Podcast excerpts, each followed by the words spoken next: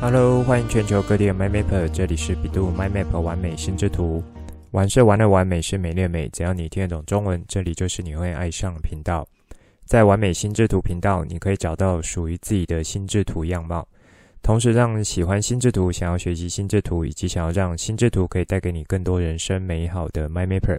可以更有效的使用心智图，喜欢上心智图。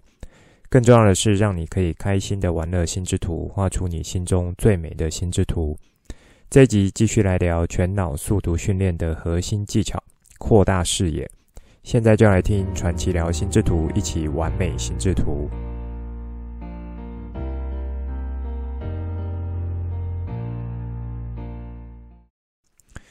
二零二二年其实是蛮动荡的一年，也是外在环境有许多不确定因素干扰的一年。原本觉得说来个疫情已经是很扰人了，没想到还来个乌俄战争，以及在台湾这里，在这一年呢也是有蛮多的干扰，加上原本疫情因形成的供应链断裂，没想到进一步引发了通膨危机，所以这一年多来，从生活面、经济面还有政治面，都有重大的事情发生，好像突然全部都一起挤过来一样，好不热闹啊！那么，我觉得在外部环境处于纷扰的情况下，更是要让自己的内心想办法可以安静下来。那思考呢，也可以沉淀下来。因为在外部的事情有许多是无能为力的，一直关注在那里，只会让自己的心情和情绪随之起伏波荡。虽然说是要去关心国家大事没有错，但是呢，过于细节。还有不是我们能力可以呃触及的地方，一直花时间在那边，其实是很损耗我们的心力。不知道有没有 mi 朋友们有听过关注圈和影响圈这个角度？这是一位美国有名的管理学大师史蒂芬·科维，他有一本很棒的书《与成功有约》。那不知道有没有 mi 朋友们听过或看过？在书中提到的观点，就是说，关注圈就很像我们每天都要去滑手机看看新闻，然后关注各种大大小小的事情，连一些自己无能为力的事情也在那里关心。影响圈呢，则是在自己能力范围内，然后可以发挥影响力的地方去做到努力，去做到关心。好，比如说，虽然知道乌俄战争开打。但是对于远在几千公里之外的台湾，似乎没有太多影响。那即使有影响，对于身为老百姓的我们，这个影响又更末端了。所以，如果一天到晚都在关心说，啊，今天普丁又说了什么，然后乌克兰又有多少的领土收复了，然后又从美国那边获得多少军援等等的，其实都和目前的这个自身关系是不大的。影响圈呢，就很像是啊，当知道这种战争发生是非常可怕的，那除了要去避免引发战争的因素之外，同时也要知道乌克兰从开战以来，那他自身是有做到很多呃还不错的这个措施，然后和准备的，所以其实也就并非原先俄罗斯可以预期一样，然后呃就是一下子就可以把乌克兰占领。所以，回归到我们日常生活和能力所及的范围，可能可以和家人一起做到哪一些这一种啊、比较像国防意识的建立，或是说有什么状况发生，可以尽最大能力保护好自己。那从这个角度来想的话，就比较是影响圈可以做到的。好，所以呢，做到自己能力范围内的事，自己影响圈的事情，那关注圈我们无法触及，无法。这个无能为力的地方呢，就呃不要花太多的时间去投入。好，之后我再看有没有机会和大家来聊一下这本书。那在这么多的纷扰之下，我认为可以持续保有思考弹性，以及专注在自我的成长。慢慢的能力会扩大，影响圈也就会扩大。所以说不定哪一天，可能原本关注圈发生的事情。是真的可以透过你的能力去做到一些影响，然后让事情变得更美好。我想收听完美心智图频道的 MyMapper 们呢，本身就是一个爱学习的伙伴，所以透过日常的持续学习，然后在过去相对纷扰的一年中，应该是会有一个相对稳定的心态来看待这些发生的事情。所以也希望在结束了二零二二年之后，利用年假的机会，那可以透过从完美心智图频道学习的思考术也好，思考技巧也好，来帮助 MyMapper 们做一些审视和回顾。从二零二三起呢，每一位 MyMapper 都可以有新的规划和安排，不管是全新的，或是旧翻新，或是说优化更新，这些都很棒。同时呢，也可以继续有我声音的陪伴，在新的一年，让大家持续有满满的学习能量，以及呢，可以有一颗不一样的脑袋。好，这算是在啊一开始想和大家分享的东西。在上一集，最主要是和大家聊到进入速读训练的时候，很重要的两个核心技巧：扩大视野和眼脑直印。上一集有做一些说明，基本上呢，呃，扩大视野和眼脑直印就是对应到我们在负责阅读的两个重要部位：眼睛这个接收器，以及呢大脑这个处理器。在这一集，我想再把这两个很核心的技巧和概念做更多一点展开，然后，呃，我觉得也算是可以让大家更好的去掌握和使用。不知道有没有 My m a p e r 们知道为什么我们眼睛的视野会有这么大的范围呢？尤其有听，呃，在上一集有要你们做了小实验，我们的水平视野其实是可以达到一百五到一百七十度的。垂直视野呢，是可以达到七十到一百度的。那有没有 MyMapper 们有答案呢？其实这算是老祖宗留下来的一项特征，因为人类的眼睛是长在脸部的正前方，和一些动物相比，比如说马的眼睛是长在两边，那么它们可以看的视野基本上是更大的。而变色龙的眼珠子呢，基本上是整个三百六十度都有涵盖了。我指的是两只眼睛各有一个半边的三百六十度，所以相加起来几乎是会有这个七百二十度全视向，然后呃近乎没有死角这样子的一个展开。不同动物的眼睛视野幅度不一样，人类的视野呢其实也不算太差的。最主要呢是在远古时候，老祖宗都和其他动物一样，生活在大草原中，生活在野外。既然生活在野外，就必须要随时掌握得到危险讯息，接收到一点风吹草动，都要可以判断出来说，目前这个进到眼里的资讯是危险的还是安全的。然后在经过大脑很短时间的判断之后，就要进行准备逃跑，或是说要去做战斗，或是说，呃，这个判断没有事情，然后继续待在原地。因此呢，我们与生俱来的能力。在眼睛视野这边，其实是真的蛮好的。只是说，随着人类逐渐适应了现代生活，没有那么常去使用眼睛外扩的视野部分，慢慢的不太知道怎么去用它，那或是说也不习惯去用它。好，那在上面说的这一段呢，我在呃早期的几个节目中有，应该是和你们聊关键字或是相关单集的时候，有带到完形理论这个角度。那其实也是，呃，和上面所说的是有一些关系的，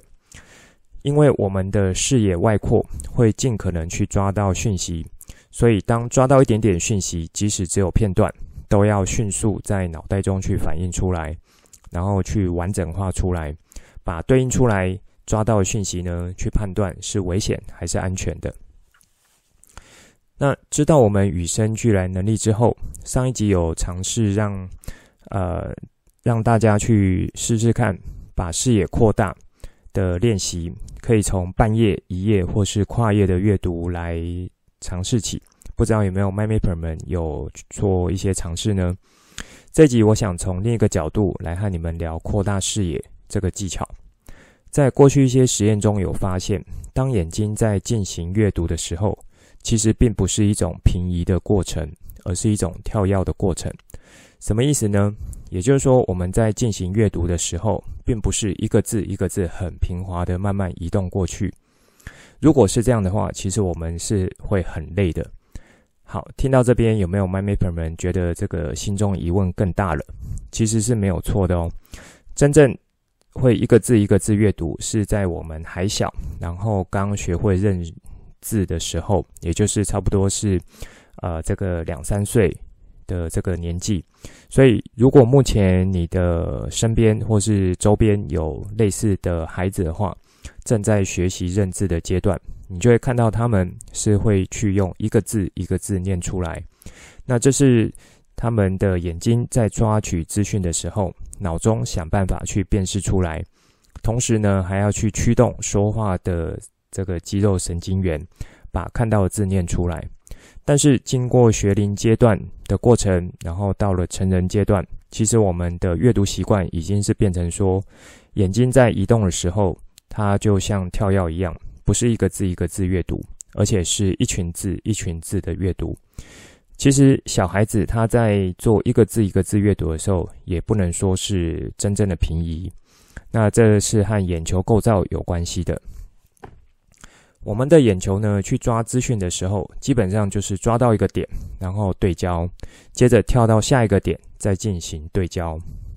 好，如果有 MyMapper 们有在玩单眼相机的话，你就可以去想象成单眼相机的自动对焦功能。当你拿着相机去移动的时候，我指的是说，啊、透过这个单眼相机的视窗去看着你要拍的东西来做移动。那就会听到马达声音是不停的转动。你停下来，在一个点对焦完成之后，马达就停下。那一旦你开始移动的时候，马达又跟着转动起来，要找到暂停下来的瞬间去完成对焦。所以，我们的眼球在阅读的时候，就像是要一直不断重复进行对焦的动作。那也很像单眼相机的运作。好，应该是说单眼相机的运作其实是就是参考人类眼球运作的原理来设计出来的。当不断重复进行对焦的时候，表示在看到资讯的那个点才会去进行对焦。那要移动到下一个点的过程呢，其实是跳跃的，跳到下一个点停下来的瞬间进行对焦，才有机会把抓到的资讯接收进来。一般人在每一个停顿的当下，可能会从小于一秒。到十秒以上都有可能，那这会依照说对于当下呃你阅读的文本解读的情况和熟悉度是有不同的，所以 MyMapper 们呢就可以开始想象，我们目前在进行阅读的时候，眼睛或是眼球移动，实际上是处于一种跳跃的方式。那当跳到要对焦的资讯点上面停下来，才是真正把资讯抓进来。而这种跳跃的方式呢，如果是可以稳定和规律的话，你的速读成效就是会越好的。好，这句话我再讲一次，就是说这样子的跳跃方式，如果是可以稳定和规律的话，你的速读成效就会是越来越好的。也就是说，当这种跳跃的频率是稳定和规律，实际上整体的速度就会稳定，不会一下跳很快，一下跳很慢。此外呢，如果可以减少这个停顿的次数和时间，整体阅读的速度也会提升。那么要怎么样来减少停顿的次数和时间呢？有没有 MyMapper 们有想法？我在这边提供两个角度。第一个呢，就是采用字群的方式来开始阅读，这也就是我在心理设定的这个单集有提到，属于组块化的记忆训练这个角度。那当然，真正在组块化。训练的这个含义是更深的，这边呢是稍微套用这样的概念，那其实也是有一点类似的。好，当我们把原本必须要一个字一个字，或者说只有少少几个字阅读的习惯，去转成一个字群一个字群的方式，也就是这个字群是一个组块，已经是你充分认识的含义，那么就可以依照一个字群一次去抓取过来，这样子来进行资讯的接收。这边呢，你可以想象一下，原本比如说有五十个字的这个一个段落，那如果说是两个字就要停一次的话，其实你要停顿的是二十五次，啊，也就是你眼球移动跳跃的这个次数是要有二十五次这么多。那么如果是你可以啊五到八个字一组形成一个字群，最多呢你就是停顿十次，那还有机会是可能更少的。所以你就可以用呃相对少的这个跳跃停顿的次数，去把这一段落的文字阅读完毕。这其实是一个简单的数学角度问题。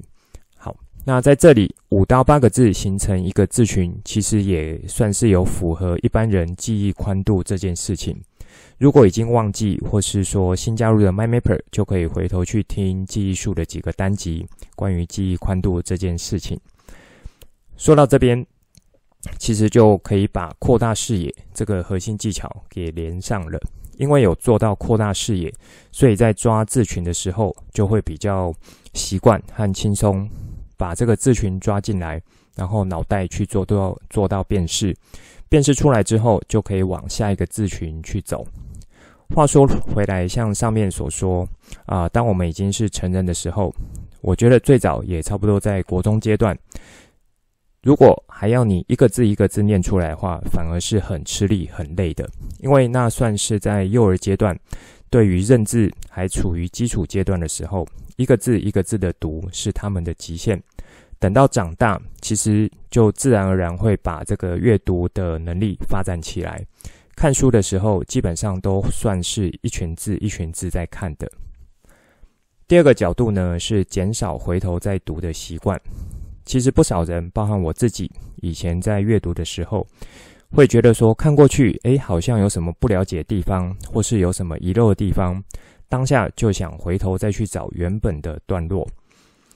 这样子以我们阅读的时候要跳跃停顿对焦的这种过程呢，当回头再去阅读的话，就很像是原本往前跳动，跳没两下又回头去跳，然后又再跳回来，把刚刚走过的路再走一次。这样子光去想的话呢，就会在同一段的这个段落文本中不断的来回跳动。如此，眼睛的对焦、停顿和跳跃的频率就会变得很高。那想当然尔，阅读的速度自然也就快不起来。其实，我们大脑天生在处理讯息的速度算是蛮快的，有些时候是快到我们自己都不知道。那比较像是潜意识的部分会自动帮你去把它，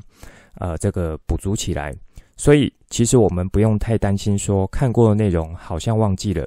那就必须要在当下马上回头去读一遍，才有办法去知道。还记得我有在节目中提到过，大脑是个蛮厉害的编剧家。那透过完形理论的机制呢，其实是很容易看到黑影就开枪，然后看到一些片段琐碎的资讯，大脑会自动去产生连结，形成故事，产生剧本。所以在阅读的时候，排除那一些。呃，是真正的对你而言是新的领域，或是说很深的内容。一般性的阅读其实是不需要放慢速度，以及呢，不要一直去回头重读，然后读一读觉得有漏掉的话，就觉得好像不行，一定要先暂停一下这样子的动作。好，因此呢，我们透过这种单一方向的这个呃练习，大脑它自动会把。你已经看过的东西，去或是说抓到的片段，去想办法串起来。那同时呢，也会想办法和脑中原有的资讯做连接，去形成脑补的效果。所以，在这个角度的练习中，MyMapper 们就可以去试着保持同一个方向，也就是用同一个稳定规律的速度来去往下阅读就好。过掉的内容就让它先过掉。那等到阅读整个主题或是段落结束的时候，让大脑的生成机制先帮你做到一些串联，然后在阅读段落结束的时候，把书本盖起来，回想一下刚刚读的内容，是不是可以整理出一些大纲和重点出来？我相信一些市面上教阅读的方法是有一些类似的角度，它背后的原理就是我上面所说的这样。那透过这样的方式呢，反而是会让大脑在背后不断的去尝试进行这个资讯重组和连接，做到主动思考的机制。其实，在现代的这个时代，要主动思考，其实是已经蛮不容易了。那其实透过这种呃，我提到。的这种速读的训练呢，你反而是可以去强化你大脑的这种主动思考机制，这样子反而阅读进来的东西才会是活的，不会是死板板的，就只是资讯而已。好，那因为是这样子，呃，没有花额外多花时间去回头重读，所以反而是用更短的时间、更有效率的方式去完成阅读动作。光这样子想，不就是很棒的事情吗？好，那在这第二个角度呢，其实也有解决上面所说，我们在进行阅读的时候，可不可以去做到稳定规律的眼球跳跃对焦这件事情。这边再做一下补充，关于字群抓取和避免回读的部分。除了说我们用扩大视野，一次让五到八个字左右有符合记忆宽度原理的这个呃角度，然后让字进来之外，那如果搭配心智图法的关键字技巧，在阅读的时候可以更好的把更大字群浓缩成关键字。那么这种扩大视野的技巧功力就会更加提升。什么意思呢？比如说，原本练习的时候已经可以做到抓五到八个字为一个字群，然后一个字群一个字群去看。这时候搭配心智图法关键字技巧，表示可以让眼睛抓进去更多的字，去形成关键字的字数，才是符合记忆宽度的这个数量。好像是说。扩大视野能力已经可以练到十到二十个字了，那么抓关键字技巧也是还不错的。所以把这个两项能力搭配起来的话，当看到这一组十到二十个字的字群，实际上我抓到关键字也就差不多五到八个字，那这也就是符合记忆宽度的角度，所以在脑中是可以很快速形成对应的情境意义、图像或画面。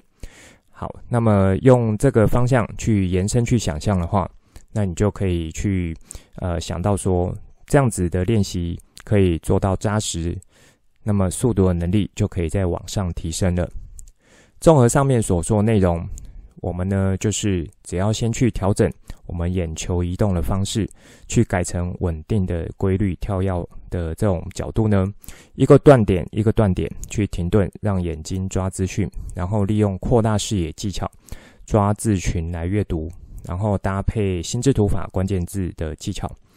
再去扩大跳跃的字群范围。好，这样子一步一步的这个练习下去，就可以很好的把速读技巧训练起来。那在这一集呢，是在跨年时间，所以我想就用比较轻松、少一点的内容和大家聊。下一集呢，我们再把眼脑指引做更多的技巧和练习展开。那最后呢，是我们全家二零二三的年度心智图已经完成了。那我有把链接放在节目当中，有兴趣的 MyMapper 再去做参考。这边也鼓励大家可以尝试把学到的心智图法技巧用在目标的设定和规划上面。最后和大家说一声新年快乐，然后以及和二零二二年说再见。我们二零二三空中再见喽！以上就是这一集想分享给大家内容。最后帮大家整理一下这一集的重点。一开始算是回顾一下二零二二年的状况，也算是对我自己的一个快速检视。和大家做一下分享，接着带出来关注圈和影响圈这个角度，除了是我要持续修炼的部分之外，也希望说可以让 MyMapper 们有这样的概念。那在世界变得越来越复杂和多元时代，透过持续的学习和思考的训练，是可以帮助自己去面对未来的挑战。接着在这一集有和大家从扩大视野这个技巧做更多的展开，主要是带到说。我们眼睛在进行阅读的时候，其实是一种跳跃的过程。当停在某个资讯点上面的瞬间，才是真正抓取讯息的时刻。这边我有举例了单眼相机的自动对焦的机制，让大家更好理解我们眼球运动的机制。因此，我从这个角度出发，就可以知道说，如果要提升阅读的速度，必须是要去减少停顿的时间以及次数，也就是要减少不断重复进行对焦这个状态的时间和次数。那以此呢，去达到一种稳定而且规律的跳跃状态。从这边我提供两个角度来调整，一个是采用字群的方式，这和之前在心理上设定提到的组块化记忆训练有关。同时呢，也带到说练习把。这个视野扩大的技巧去抓字群，这边还有带入记忆宽度的角度，以及呢加上心智图法中的关键字技巧一起搭配的话，那么就可以让我们眼睛抓字群的时候，同时拥有扩大字群以及浓缩关键字的加成效果。第二个角度呢，是减少回头去重读，那回看的频率和次数可以越少的话，我们就是保持一个单一的方向，啊、一个很稳定然后规律的速度去读下去。其实我们原本是会担心是不是有遗漏和不了解的，可是往往这样子回头去看的话，反而是拖累整体阅读速度的。我们的大脑在处理资讯速度实际上是很快的，而且也是一个很好的编剧和说故事的专家，可以很快去把一些片段资讯做到串联，还有合理化这件事情。所以在这里呢，让大脑本身的机制去帮助你做出一些整理和串联。去尽量保持单一方向的阅读，减少回头去读的状况。那么，综合这两个细部的练习，自然而然在阅读的速度提升就会改善很多。这一集的内容就先说到这里，之后再跟大家聊更多我对心智图的认识所产生的经验和想法来跟你分享，带你一起重新认识心智图，一起喜欢上心智图。大家新年快乐！我们二零二三年空中再见。希望你会喜欢今天的节目。本节目是由比度 MyMap 完美心智图直播，我是传奇，也可以叫我 Coach。欢迎你听了之后有什么新的想法与角度，可以跟我互动，画出心智图或是留言来跟我分享。节目当中附上官网、脸书还有 LINE 社群资料，以及这一集我想和你分享的心智图作品。欢迎随时透过这些地方来和我做互动。如果你也喜欢这个频道，觉得我分享内容对你有帮助，也觉得对你的亲朋好友有帮助，记得帮我订阅、给爱心，把这个频道分享出去，邀请他们一起来享受心智图的美好。我们下次见，拜拜。